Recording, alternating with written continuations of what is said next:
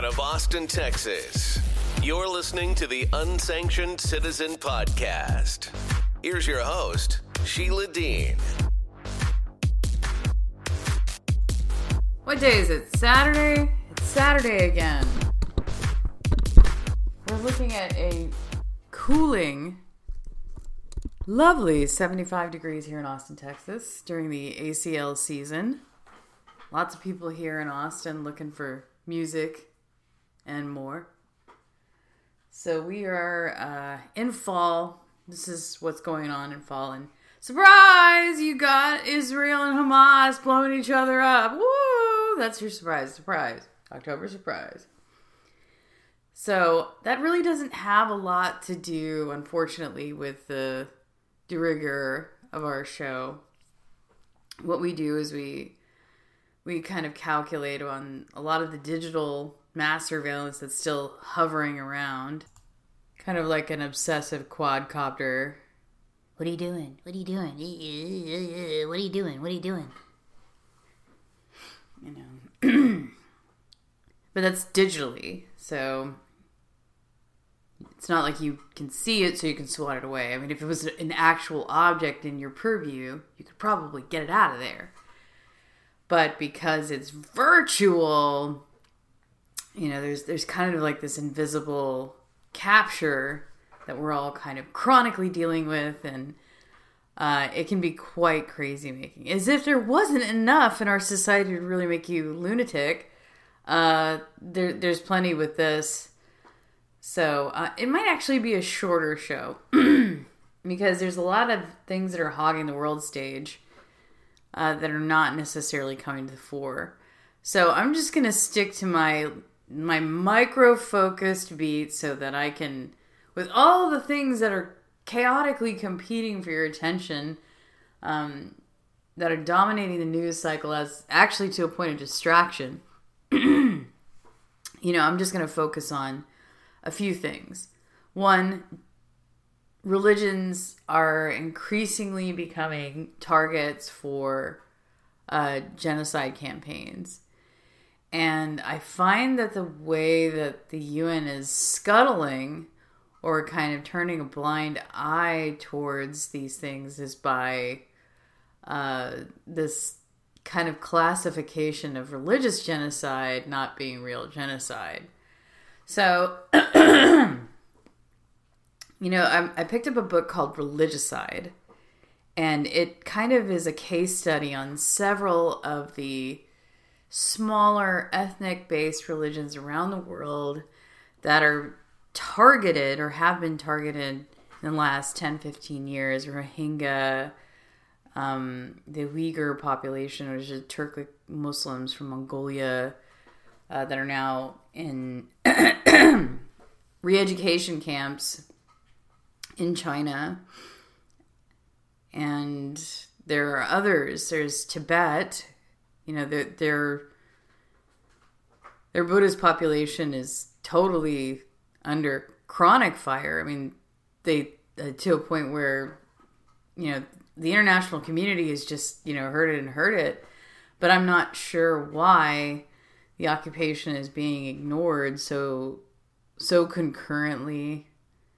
So it's it's good to pop up ahead every now and then and just mention tibet is still under human rights duress, under chronic stress and human rights duress about the suppression and repression of their religious faith. Additionally, there is this, um, there are the Christian factions in Syria, Iraq, and now Azerbaijan, who are Armenian. They are under attack for their ethnic communities, you know, based on who they are as a people. So these are smaller ethnic communities that are being zeroed down on because they have a strong identity. They have a faith. Uh, they have a unique ethnic or um, uh, attachment to either the land or to the surroundings and they're usually a small quasi tribal group of people. You know, they're they're making their way. They're not necessarily a, a huge problem for anyone, but they are easy to make a, an example out of by governments who want to play bully and have an agenda, you know, to, to kind of galvanize the majority, the perceived majority. And I would say that on a good day, the perceived majority doesn't have anything going on except for their own self interest. They don't really have, you know, genocide. Genocide is really not top of mind for farmers and school teachers and firemen and you know people in that are routine you know office holders in your community you know those people aren't really interested in genocide most of the time so genocide is kind of like this alien concept for a lot of people that are presumed ignorant and then there are the people who are actually committing genocide who want you to be ignorant and then they're calling it something else as a as a form of denialism. I'll give you an example.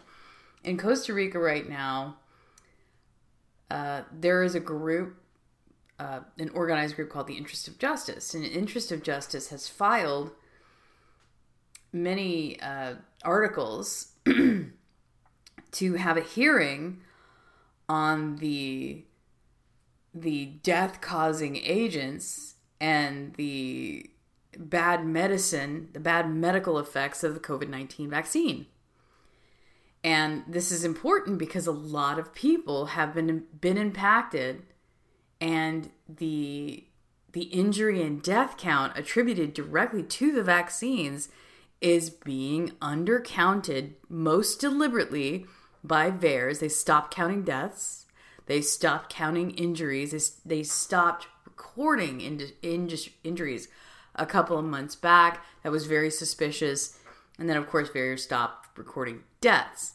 So, what are they doing instead? They're recording things like myocarditis and they're they're recording and then they stopped recording deaths and infant deaths uh, and and fetal deaths maternal deaths surrounded to the vaccine that is super suspicious and that happened like last week so, um, so it's going to Nuremberg now. For all those people who were like, "Oh, you're a vax suppressor, you're a vax, blah blah blah," you know, dispersion, dispersion, you know. okay, you can judge me, you can get all judgy about me, but if I take a medicine and it cripples me, you're not going to pay my bills. If I take a bad medicine and it kills me, you're not going to pay for my funeral. And I know that. So I'm going to take full, I'm going to listen and take it on the nose. You're finger wagging and you're shaking of of me like I'm an amoral so and so.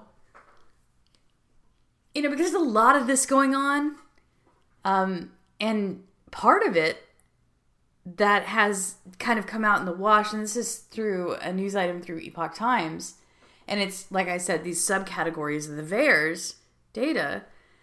Over 14,000, between 14 and 15,000 reports have come in from bad mental health effects, anxiety, panic attacks, depression attributed to the vaccine. Like people actually phoned it in, you know, and they're half of the mental health effects that have ever been recorded with VAERS ever.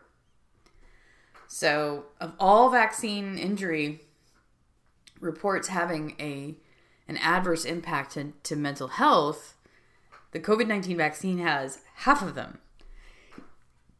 And that's like over the last two years, or, you know, since the, the vaccine has been out and again there's been t- there's been so many to reform the vaccine they've had renditions of the vaccine to to address variants but are they really improving the efficacy of the vaccine? These are questions you can't really get answers to right away because the, the science is really fast. The science is really fast.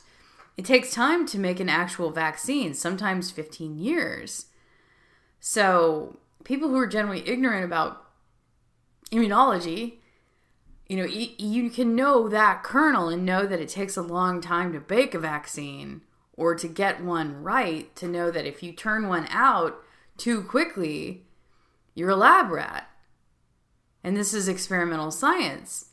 Do you want to be a part of an experiment for medical science? That's that's the question.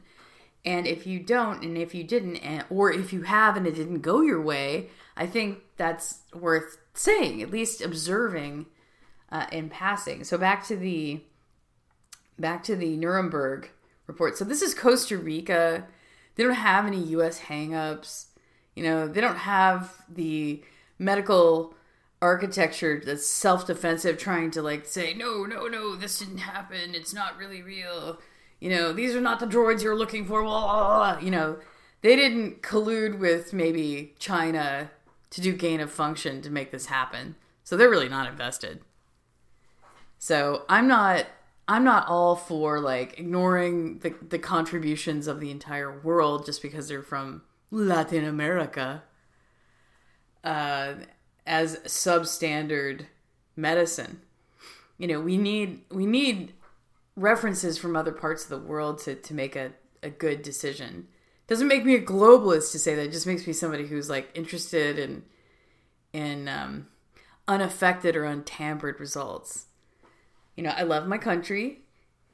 It's it's a good place for for lots of things, but recently it's become quite medically fascist, and I I really can stand on my own assertion here that if we're trying to tell people on radio stations and television stations what medicine is from day to day and have the military enforce that, uh, I, th- I think we've turned a really dark corner. So they're still doing this. so it's that's why it's so important to focus on just focus on the the identity piece Anyways, Interest of Justice has a Nuremberg case that is getting a hearing on vaccine injury. But this has so much to do with the orbit of censorship, repression, and the case for international genocide on human populations. I mean, I'm beginning to ask like different questions now. The kinds of questions I, I'm ha- are asking are things like, okay, you know, there's a group of people at the World Economic Forum and the UN who really want to see genocide happen, and that's why they're involved. Actually, you know, they get involved in these these large global wheels so that they can have as much influence as possible over human fates worldwide, globally, and they're really intentional about being able to keep the numbers of the human population down. And I'm thinking, you know, what is it? What kind of school did they go to? I'm really asking the question. You know, what kind of school did they go to? What kind of training did they have? You know, what religion do they observe? You know, what happens to them if a population exceeds a certain number, like 7 billion, 9 billion? What happens to them? Well, so far nothing really as bad has happened to them. They they become quite active and you know, they seem to be accruing more money to themselves and and uh, people like Bill Gates, he's kind of like the the poster child for this, you know, global eugenics movement that's kind of been given a license to kill internationally through vaccines and other soft kill measures. Um, and then, of course, we adopt you know, psychological operations to, you know, get our own youth to neuter themselves voluntarily by convincing them that they're a different gender and enforcing that through the public school system. I'm saying outrageous things here, but it's not really outrageous if you think about it through the lens of somebody who has a really intense, intentional genocidal, it's, you know, ooh, they want to kill like two thirds of the human population. You know, what happens to them if they don't do that? Do they get killed? I don't think so. I don't think so. I don't think they die. Um, you know, does is there a consequence in their religion if they don't get two thirds of the population down. Like, what kind of badge do they get? What's the incentive program for them to to be able to somehow legally kill two thirds of the U.S. or or the world population? Really, um, you know, what happens to them if they don't do this? They seem to be really driven. People at the World Economic Forum want want us stopped to crops and farming so that we can eat bugs. It just seems really ludicrous, and that's really how it breaks down. I'm thinking that that can't possibly be true. No, no, that's what they have planned. There is no plan. The plan is to get dead two thirds of the world population so that they can try to entertain this delusion that they're feudal lords. They are already way overly moneyed. Half of them are child molesters. You know, what is in it for them? You know, they're they're not necessarily great or good people. They just have a lot of money and because of that they have a lot of power. So, I'm using the power that I have. I have a microphone and a podcast and this is what I'm telling you is that I don't have to serve the interests of these people. There's a there's a choice here, and I don't I don't have to regard what they say. But what I will tell you is that you know they have intentionally inserted themselves in the interest of people who decide what genocide is and is not, and so they're they're tricking and playing around with language. They're making commodities genocide, okay, and the, they're getting the help and the helpful work of the PRC to do this because they've convinced someone in the socialist, you know, st- set of standards that that commodities and capitalism is bad for the world because it's not owned for owned by the government. And and they are therefore that it can't be centrally controlled. Anything that can't be centrally controlled is bad, bad, bad, bad, bad. Independent people, people with who can own a home, bad, bad, bad, bad, bad. People who can can uh, bank without Canadian oversight, bad, bad, bad, bad, bad. I mean, this is true. This week, according to multiple reports and Russell Brand, the Canadian government passed a measure somehow that their larger federal body can sanction an individual without a court order, any kind of due process in their government. You should really think about that. They don't need a court order to do it. They can sanction anybody. So now they can just seize the assets of any one of their people in Canada. That's a really scary prospect because when truckers started to speak out against the regime, the first thing they did was seize up on the finances of waitresses. Okay, and the way that they did that is because they had a universal ID system. I just want to remind people of that. You cannot do this without a universal ID system connecting everything that you own and you are to your bank. So decoupling like federated digital ID with your bank account is crucial having paper or separate identity articles, not networked identity articles, government credentials. So, I mean, they are, there is a difference between possessing a digital copy and using that at the airport that one time and then getting it off your phone. Okay? I still think it's a bad idea because your, your mobile phone is one of the least secure receptacles out there. It is not secure. It is on a cloud system, it's on wireless, it's on Wi Fi, it's spraying information. I mean, I don't know how to tell you any any more succinctly. It's not a secure place to put your information. Anything in there, unless it's you know in a, an encrypted place, will be viewable, will be perceivable and readable by an external third party. I don't know what else to tell you. That's half the reason why people secretly don't make phone calls on their phone anymore because they believe someone is listening. And, you know, you have to function and accepting the fact that, you know, through through a, a, a fear, a covenant of fear, that you know our our phones are going to be listened to by some some interloper third party and it can be anyone it really can be anyone um is really a bad standard. So there are a couple of books out that that came out this week. I want to focus on identity. And there's actually not going to be that much news this week but i am to it's to be heavy on like call to action or the things that you can do so let's get to this. Reclaim the Net. This is by Didi Rankovic. Issued yesterday, October 13th.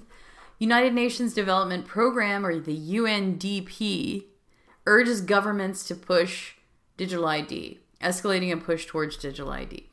So, the UN Development Agency, UNDP, has published its governance framework for digital public infrastructure which the World Organization no doubt eagerly hopes all of its 190 plus members will align with. Once again, another UN body comes out with a contested policy, basing it on the overarching one that it's supposed to provide it with legitimacy the Sustainable Development Goals and Agenda 2030. Now, you're going to hear about SDGs. I encourage you to go look at them. The Sustainable Development Goals, a lot of them are anti farm, they're anti food, they're anti human. And um, sustainable for what? Sustainable for who? Challenged by a lot of people, and a lot of people are getting wise. So I think that the UN has actually become quite poisoned against the interest of both the United States and likely the world. It's become a captured entity by socialist, utopian technologists and technocrats who want genocide. They do not believe in the interest of capital, like capitalist systems. They want more socialism and they want more international death soft death, hard death, death. We got to get those numbers down. We need to neuter these people. We need to, you know, plague it out. We need to we need to, to, to make sure that all these little the little ones let's get the little ones because we can get them let's get let's get a lot of people to to go away so they are quite intentional. And then also centralize the systems so that three incestuous families can become, you know, enormously dominant feudal lords again. So it's it's really quite evil. Uh, it's not conspiracy. It's happening in plain sight, but they want to kind of like get you to to blink it out. Like this isn't happening. This isn't happening. It's an imaginary conspiracy theory, if I just put a conspiracy, blah, lick it and say it's that, then it's not actually happening. No, it's actually happening. The vaccines were part of it. I'm going to finish this article. Stay on target. So here, UNDP said in a post on its website last month that the digital ID framework was its reaction to request for institutional support, lauded its own effort as inclusive and based on ostensibly civil and legal rights. What is clear is that the UN is very committed to pushing the adoption of digital IDs so that it, at every available opportunity, the activities of UNDP included. For those countries, rather their current governments, who accept to follow UN's lead on digital public infrastructure or DPI, which digital IDs are but a part, reports that the and the recommended framework has nine points legal, regulatory frameworks, non discrimination, access to information, legal accountability, capable institutions, user value, procurement, and anti corruption and data protections. Okay, that's that's deep and bureaucratic and uh, granular, but this is what it sounds like. Information is changing the way we manage our data, our information, our interactions, and our identities online. The United Nations is ready to digitally transform how it deals with identity, with a system to streamline information sharing, daily workflows, access to platforms and buildings, operating across agencies, by providing its personnel with a universal system wide identity solution. Introducing the UN Digital ID, a unique and digital identity for UN personnel from the day you join to the day you part.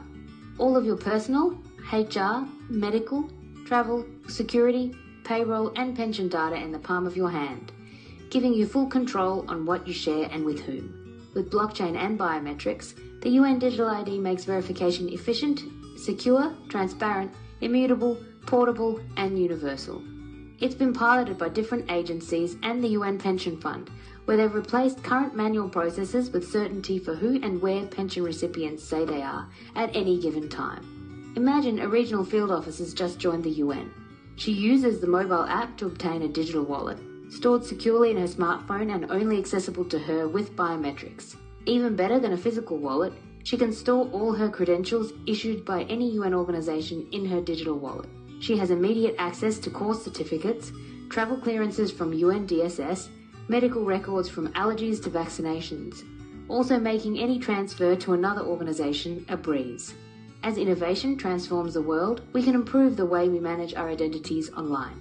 UN Digital IDs, a building block for digital cooperation, unlocking the promise of the SDGs. So that's it. I mean, it's it's really very obvious. The UNDP has a design. They they they pitched it and they formed it around their own employees first, which is typically what the government does. They did this with FISMA in the United States government.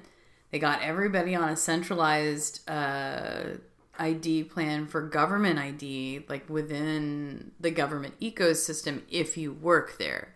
And this was directed at UN employees.